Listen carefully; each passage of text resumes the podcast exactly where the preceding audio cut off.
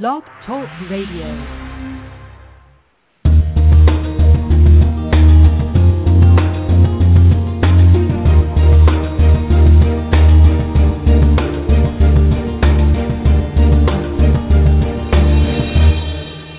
Good morning, and welcome to the Inclusive Class Podcast. Through interviews and discussions, it's our goal to explore the promise and practice of inclusive education. I'm Nicole Eredics, and I'm one of your hosts for the show. I'm a parent, inclusion teacher, and creator of the online resource, theinclusiveclass.com. And joining me here on the Inclusive Class this morning is Terri Mauro, my co host. Hi, Terri. Good morning, Nicole, and welcome to all our listeners. I am Terri Mauro. I'm the author of 50 Ways to Support Your Child's Special Education, and I write about special needs for About.com at specialchildren.about.com. I'd like to mention to anybody out there listening to us live that we're not taking phone calls, uh, nor is the chat room open. We're just being unfriendly and cold to you today. You just have to listen to us talk. And frankly, you probably don't really want to talk to me because I've been having one of those weeks If you go onto my about.com site this week, um, you'll notice things about tantrums and frustration. Mm-hmm. I I had that. myself a knockdown, drag out tantrum this weekend, and it was just one of those awful things where you realize afterwards that you've said things that are going to reverberate in your kids for weeks and weeks.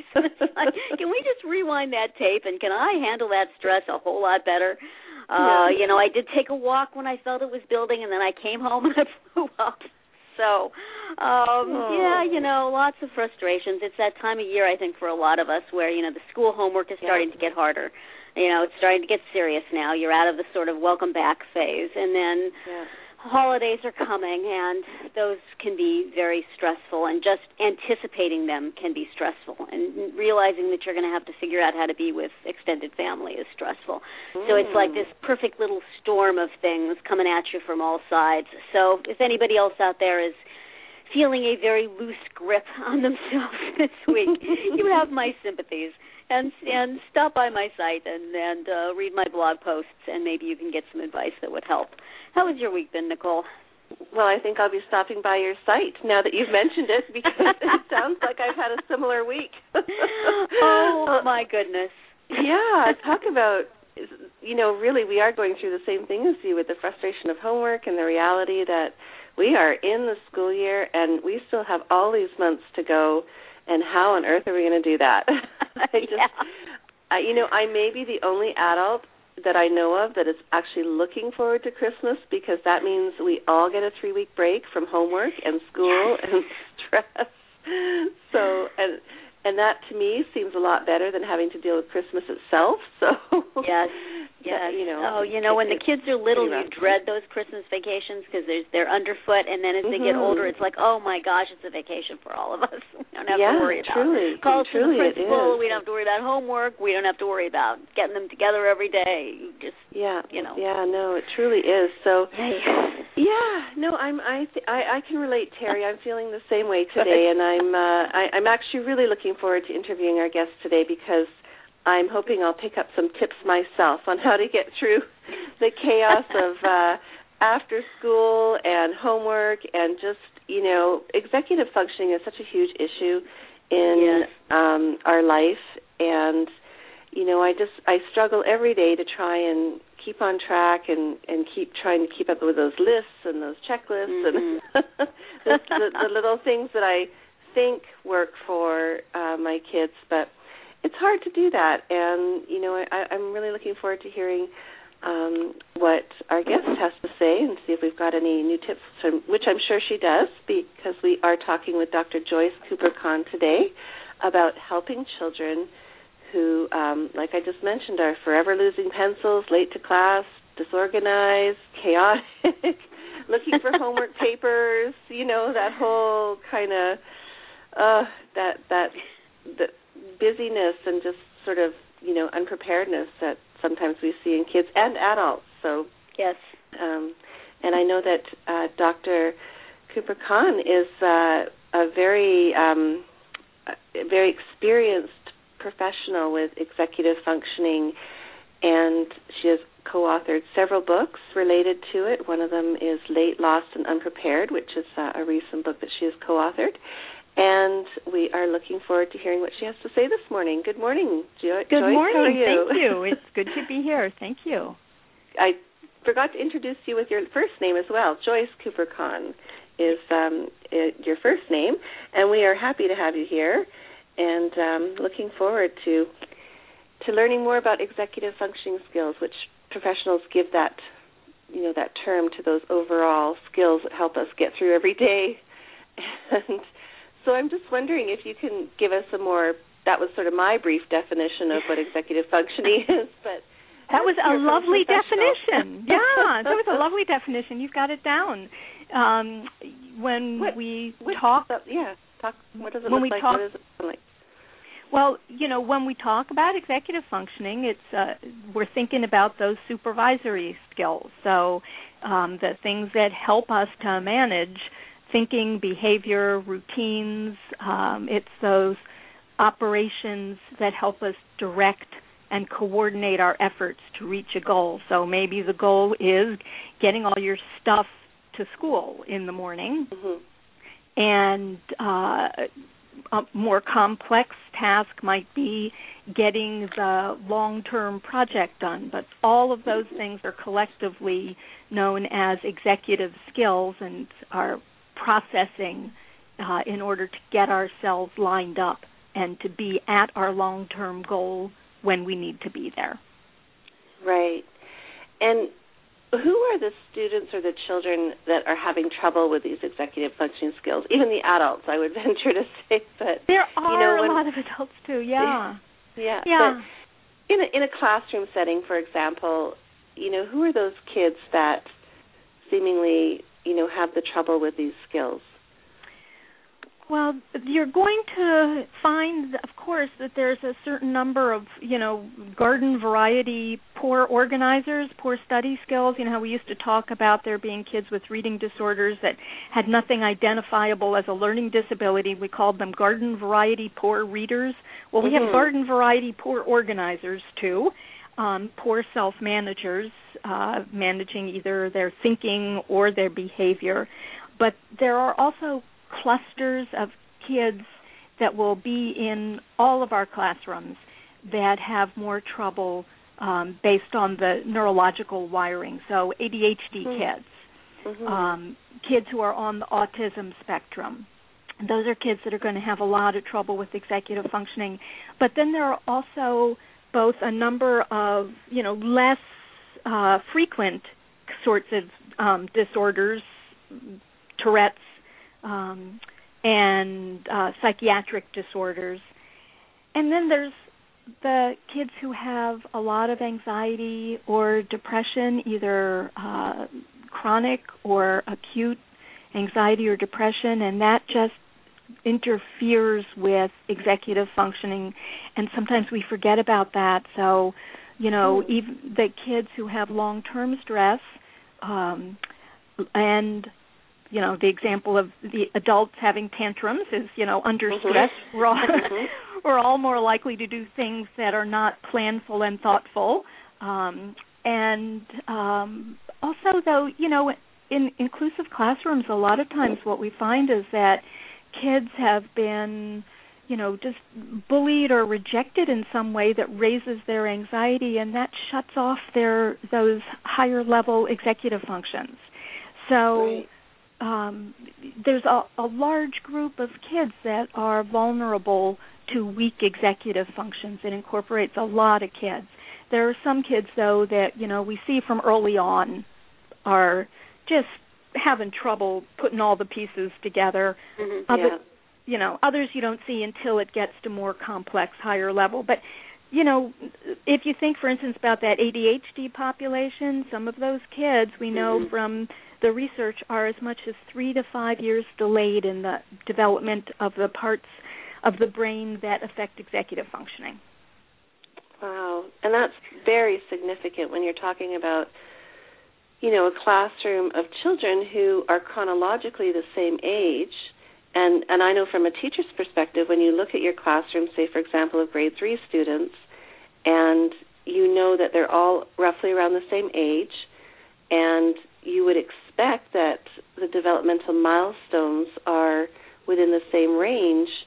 However, when you have a child with ADHD, for example, there are certain aspects of their development that does that is delayed or that is they haven't met that milestone yet. So, and it's you know you can see that academically sometimes, but you also need to remember that it also affects their executive functioning skills and social skills in some case. So that's a really good reminder for educators.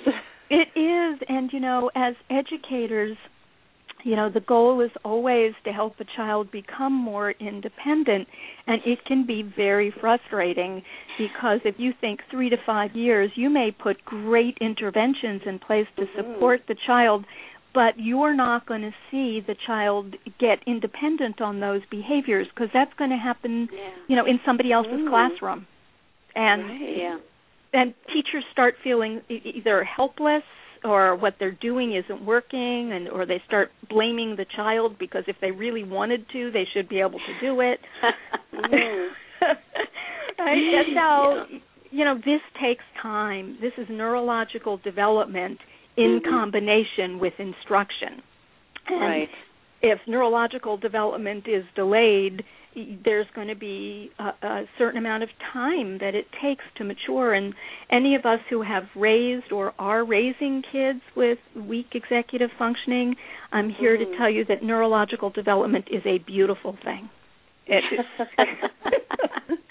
you know it's it's so great when we can wait for that and know that it's coming but provide the supports that the kid needs in the moment this thing yeah. of of independence. You know, my my uh son just started college, so I've been he's been through high school, and there was constantly the push to you know uh, promote independence, but neurologically he's not ready for that. You know, you give him as much independence as he can safely handle, and then you provide a good safety net underneath that. Uh, you know, a lot of the times these kids with executive function, there are really simple things you can do for them, but educators or, or parents don't want to do it because oh, they got to learn to be independent. Well, you know, you wouldn't say, yeah, my toddler should learn how to drive a car because she's going to have to do that eventually. You know, you would mm-hmm, say, mm-hmm. this is what's safe and reasonable now, and we work towards the thing in the future. So hopefully, as awareness of executive function and awareness of developmental differences grows, you know, there can be a little more leeway on that stuff.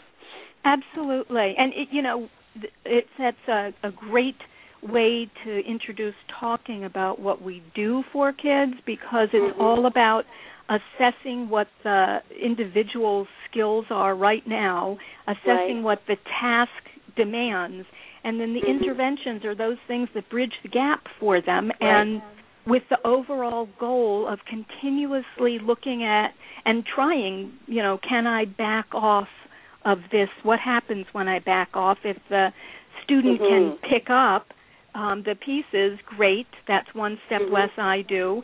Um, but if not, then you just move back in. That's just mm-hmm, a sign. right. Okay, they're not ready yet. So and that's how I feel. You know, our homework time is after school. Is that you know I feel that oh okay great we're getting somewhere. You know things are going well. She can independently you know pull out her homework and get started, and then I sort of back off, and then all of a sudden everything starts starts to fall apart. exactly, and you and go, oh no, yeah, exactly, and yeah. so what you do for that is rem- what we're trying to do for these kids is uh, remember that they don't um, have the templates and the planning and the procedures in their head that it mm-hmm. takes to reach the goal. So we have to externalize that and give them templates, even right. if they need it for something as simple as how do you assess your homework, get through your homework, make sure mm-hmm. you have everything back with you to go to the teacher the next day. So you can make lists, you know, here's step 1, step 2, step 3 right. and mm-hmm. so rather than prodding people all the time, you can make it one step slightly more independent by saying, Have you looked at the checklist? Have you done mm-hmm. the first thing on the list yet? Yeah. Yeah. And th- and then, you know, what happens eventually is that the person starts thinking in terms of the list when they think, "Oh, it's homework time." They if if you've made it very clear and crisp and not too complex, okay, there are, you know, seven steps and I Yeah. you know, have I done everything on the list? so Mm-hmm. you start opening up those templates in your head rather than having to have them written down for the rest of your Yeah. life. Yeah. so, oh, yeah. yeah. Go ahead. Well, and and I, I that sort of just brings me to a quick uh story because I can relate to that. My daughter, um, as I mentioned, has issues with executive functioning, and from a very young age, you know, I'm trying to get her to dress independently, brush her teeth independently, you know, brush her hair when she's getting ready for school, and so I would always say, you know, have you have you brushed your hair, brushed your teeth, washed your face, and you know, I still hear her reciting those three things in her head ten years later you know I um, love going that. through that little checklist you know have i done this? Have i done that? Done that? Yep check. Okay good. Which is So- why we want to really simplify the language we use with kids because, you know, one of the issues with executive functioning is ha- having that scratch pad of working memory that you can Mhm. keep the things on your scratch pad continuously assess do I you know do I have them done take in incoming information? Is there something different I need to be doing and you want to Mhm. keep those chunks of information small. So what we usually do as parents is say, I need you to go upstairs and get your hat and your shoes because then we have to go to the library and if we don't get to the library on time, we can't get your brother from soccer and then remember what happened last week. And meanwhile the kid is standing there scratching their head, you know? Yeah. So mhm. Yeah. you can make it fun and simple. Hat, clothes, shoes, cha cha cha. Mhm. Hat, you know, Yeah. Right. um and then when they go to remember it, it's so much easier. You know, it is so, it is so And, uh, yeah. You always Oh. have to laugh when when people will say, "Well, you know, they have to learn how to do this stuff because." You know, in the real world, you don't get that kind of support. But you know, you got to look at the personal organizer market. How many Oh, expensive yeah. systems there are for doing exactly what you just described, breaking Mhm. down things into chunks, making lists for yourself. You know, adults use this stuff all the time, but it's like if if kids are doing it, well, no, no, they have to learn how to do things completely. yeah. and it's misleading because when development of executive functions goes well, we don't do a lot for it. It's the natural mm-hmm. unfolding in combination with those just sort of life experiences and a, a little bit of prodding in the background, you know, and Yeah. nudging from parents. And and so we don't have to teach it. So we think, oh, you should just be able to do this. Right. But that's Mhm. such a huge just for kids who don't have the skill, you know? yeah Yeah. So the thing that we sometimes forget is if you have trouble planning and organizing, then it's going to affect everything from getting your suitcase packed to go visit grandma to your backpack to your long-term projects. Right. right And kids need models for all of those. And the research shows that one of the most effective things we can do as parents and teachers is take the time to sit and talk about the process with mm-hmm. kids, help them choose a way to monitor a template, a visual web, whatever they're going to use, and then keep Yeah. coming back to it with them. How is that going? Yeah. And help them revise it. But in that very simple language it's appropriate for wherever they are developmentally. Absolutely. Yes. So if I if I say the word template, the screen comes down across my kid's face. it's like that's it. I know. Yeah, but so you can just make call it a plan. That's So- right. That's right. Yeah. Um, or what? Yeah. Go, keep going. Nope, that's it. Okay. Yeah, go ahead. that was my sentence. Well, I was I was going to ask what what we can do to help children who have weak executive functioning. We just mentioned a couple of those things. Are there other things that you would recommend for for parents to do at home? Well, you know, the most important thing I think is that whole, um, you know, what we call formally a task analysis. But, you know, if you think about the number of steps that goes into the things that we all do, and too often the way we approach it is sort of like a test. Either you made it to the end and you did well, or you didn't Uh huh. Mhm. as opposed to wow that's really great you got your teeth brushed and i see you have your socks in your hand Uh-huh. now um i think there are 47 other steps on the checklist that you still need Yeah. to do can you get started on those um but but what happens is instead you know we we say to a kid i can't believe you did this again and Yeah. oh forget it and so Mhm. then we have just discouraged all of the things that they Oh, yeah. have done and we have denied their wish to do well, which has Yeah. nothing to do sometimes with actually doing well. So I think you know, I like to think of it in terms of building chains of behavior, and Yes. the intervention always has to be at the point of performance and Mhm. generally at the point of failure. So if you have gotten down the first three steps out of seven, then the Mhm. goal is to get four the next day. Yeah. Okay. And so we're trying to to help our kids build chains of behavior, acknowledge what they are doing, give them lots of kudos for that. And Mhm. then it is a teaching and sort of a coaching model, Right. not not a police model. Yes. Um, do you do you talk about uh, backward chaining also? Um, so that if there's a, if if it's a process that you're doing, like making your bed Mhm. that you've broken down into steps, you know, you can help them do it up until the last one, so that they do the last one successfully, and they are always ending on an experience of success, and then you work backwards. I love Um, that. No, I haven't talked about it with this, but that's that I love that idea. Yeah, And I I, love- I really. It's been nice, uh, very useful to think in that way, so that instead Mhm. of starting and then, oh, okay, I'll finish that for you, you let them finish it, and then you work backwards. And I love the idea of doing with kids rather than for um Mhm. or or telling them you figure this out. So yeah. a child that's having that much trouble getting through the process it was one of the reasons why it's so exhausting as a parent or a teacher is that it requires Mhm, you to yeah. go through it with them.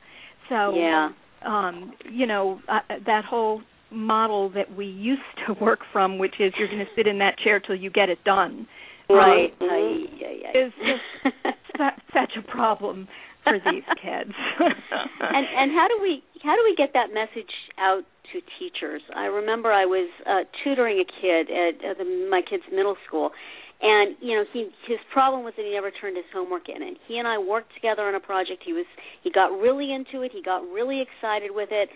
We he finished it. He was going to go from where I was to go turn it in, but some for some reason he didn't turn it in on time, and the teacher gave him an F. And I said, well, he did it. Can you you know, it was clearly an executive function thing that he had been late to class or he left it in his locker or he had done something, but this teacher was, no, he has to learn, you know, you have to do things the right way. And that seemed to me such a missed opportunity to give Yeah. this kid some success. And clearly the fact that the kid might be able to do the work but not make that last step and it doesn't mean that he doesn't want to and it doesn't mean that he can it means that you have to help him with that part Well, Um, first, of all, yeah, when when we have kids that are on formal plans, IEPs or 504 plans, Mhm. it's easy to build that in Yeah. by, you know, putting in the you know the standard and then um, having short-term objectives that have to do with doing it with support.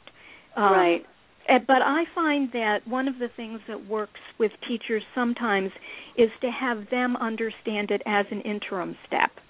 So, Yeah. you know, Mhm. obviously that we do not want him to be turning in his projects late always, but right I think that if we do this in graded steps that maybe we'll see some improvement on this. So, how about Mhm. if we have a short-term objective of right um, him turning it in, um, just getting it to you. And if he does, we only take 5% off his grade. right Mhm. right And then gradually, yes, we'll expect more and we'll dock him more. But we don't know whether that gradual is going to be this year or next Mhm. year or the following year, um, or where it reaches it. But I, I do think it's a really hard issue, and it helps teachers sometimes if we can explain it as, you know, start first with where they are. I get Right. it. None of us want him to end up with this being his yes final performance ever. However, yeah yeah um, you know, if if we can see this as a weakness, the same way some kids have reading weaknesses, then could we build in Right. a goal Mhm. and- right and think about how we're going to help him achieve that? yeah And as soon as he's there, I say let's bump up the goal. Absolutely but if you just say black and white you shut the door and then he's never going to bother to do anything again Well, you just you know the the principles of good solid behavior management are anything Mhm. followed by a positive is more likely to recur and Right. followed by a negative it's not so here's this child who has just navigated the whole process completed the project and Mhm. then all he gets back is negative yeah so it makes Yeah. it less likely that he's going to continue trying. If that happens enough times, that then you Right. get that phenomenon that we call learned helplessness, Yes. because Right. nothing he does makes a difference. Yes. hmm So it's Yeah. really important that these kids get encouragement, even though, you know, they're falling short of where we want them to be. Mhm. Yeah, seeing it seeing it as a a, a neurological difference rather than a willful behavior uh, Yeah. is really helpful. I mean, and it's Yeah. hard because some certainly with some kids it is a willful behavior, but oftentimes you can get a sense with a kid that this is somebody who wants to try. Yeah. Can we give them the benefit of the doubt? Well, you know, Or, it's you a know- generic symptom. You know, there are some kids who don't turn it in because they haven't done it and they don't wanna and they don't care. Right. Although we have to be careful about that whole motivational thing too, because Mhm. you know we we obviously we don't have time to go into today, but there's great research that looks at how the motivation system of the brain works differently in the ADHD population, for instance. Mhm. So, but all of those things aside, there is never a time that encouragement is not helpful to someone. So Yeah. we might as well do those generic things. What have Mhm. you done? And perhaps you could come after class and work on this more, and I can help you with it. Yes. hmm Yes. And you'll find out from offering those things whether the person is motivated to work with you or not. So why not Right. offer it? You know? Yeah, yeah. Uh, uh, do you have any resources that you would recommend for our audience, either for parents dealing with this or for parents to pass on to teachers to uh, say, yes, this is a real thing? Oh yeah, absolutely. There at this point there are some really good books out there. I obviously love my books. That's why I wrote them. I have to I have to tell you when right after your book came out I was I had a copy of it to to write a book review on it for my site and I was speaking at a uh, CHADD meeting and and somebody mentioned there's this new book out about executive function and this vibration went around the room everybody was so excited about it uh so you made a you know I'm sure you you've heard that feedback too from from people but a lot of ADHD parents were really really waiting for that book I know, so was I. I that was the, I wrote the book that I wish I had had when I was raising my son. yeah Um and so I, I'm glad that it's hit people well. We have another book coming out for teachers. It'll be out in January called Boosting Executive um, Skills in the Classroom. Mm, and great. And then the books by Yeah. Dawson and Guare also I like a lot too. Um, it, they're they're the procedures they describe are sometimes a little complex, but if you take a moment to just read through them, they're very logical. They make a lot of sense and they have great ideas in them. So I think those are really helpful, and they have a book on for parents. They have books for teachers. They have a book for coaches. So um, it's a nice series of books. That's great. And do you have a website that people can go to? I do. Um, I it is. Uh, um, well, there's two of them. One is latelostandunprepared.com, and unprepared.com, and the other one is uh, PRA for Psychological Resource Associates. PRA hyphen info dot com. Okay. And are you on uh, Twitter? I am not. I suppose Oh well, why for aren't you? I, you know, uh, same reason so many people are having trouble balancing all of the incoming stuff. You know, I'm like, oh no, not another thing I have to pay attention to. that's true. That's a that's a good point to end our conversation. Because yes, I agree. There's such an overload with all this social media stuff. It's, it's hard to Hard to keep track. organize that in an executive functioning sort of way. Uh, Joyce, thank you so much for being our guest today, and I'd like to thank thank our you. listeners for tuning into our program this morning. Uh, join us again next Friday at 9 a.m. Uh, Eastern. We have a very special event. The Inclusive class will be hosting an Inclusive Education Roundtable. This hour-long event will feature seven experts on the topic of inclusion, along with facilitator Lori Hunt. Our panel will discuss what parents can do when schools say no to inclusion. Uh, in the meantime, you can follow us on Twitter, where Nicole tweets under the name inclusive underscore class, and I am at Mamatude, M A M A T U D E. You can also find archives uh, to our past shows on my blog at www.mamatude.blogspot.com. Our show is now available on Stitcher and iTunes as a podcast for free download. So uh, have a great week, everybody, and please do come back next Friday. It's going to be a very uh, exciting hour-long show. uh, with lots of good uh, information going on there. So uh, goodbye to everybody and have a great week. Goodbye. Thank you.